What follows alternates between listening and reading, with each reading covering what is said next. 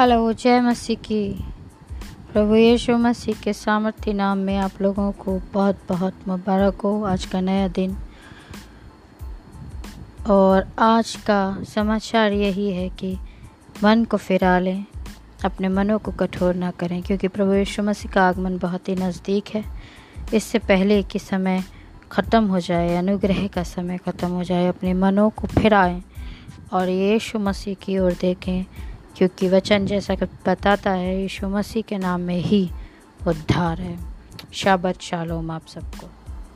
जय शुभ मसीह आपको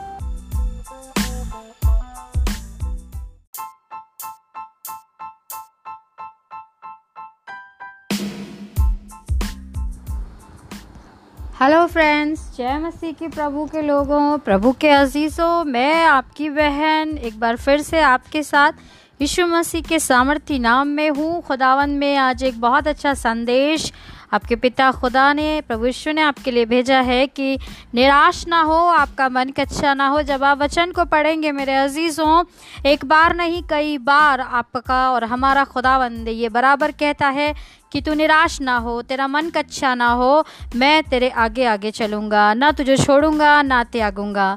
तो खुदावन में मेरे अजीज़ों, हम कई बार ये बात का अंगीकार करते हैं, स्वीकार करते हैं कि हाँ खुदावन को हम मानते हैं, विश्वास करते हैं और हम प्रभु पर अपनी जीवन को और चिंताओं को छोड़ते हैं। लेकिन मेरे अजीज़ों, अगर फिर भी हम निराश हैं, हम रो रहे हैं, हम हताश हैं, हम महसूस करते हैं कि हम अकेले हैं परेशान हैं तो इसका मतलब कि हम दोनों बातें एक साथ नहीं कर सकते हैं। विश्वास करें और पूरा विश्वास करें, अपनी निराशाओं को उस आशा में बदलें जो यीशु मसीह हमें आशा देता है। निराशा में आशा देता है। अपने आंसुओं को पोछें, अपनी कमर को बांधें और खड़े हो जाएँ। और महिमा का समय है। अब देखेंगे कि बातें और आपका जीवन और सारी की सारी विरोधी बातें और परिस्थितियाँ बदलती जाएँगी। खुदाबंद यीशु मसीह आपके साथ हो। धन्यवाद के साथ, प्रार्थना के साथ स्तुति करते हुए आगे बढ़ें। परिस्थितियाँ जो भी हों खुदावंद बदलने में सामर्थ्य है।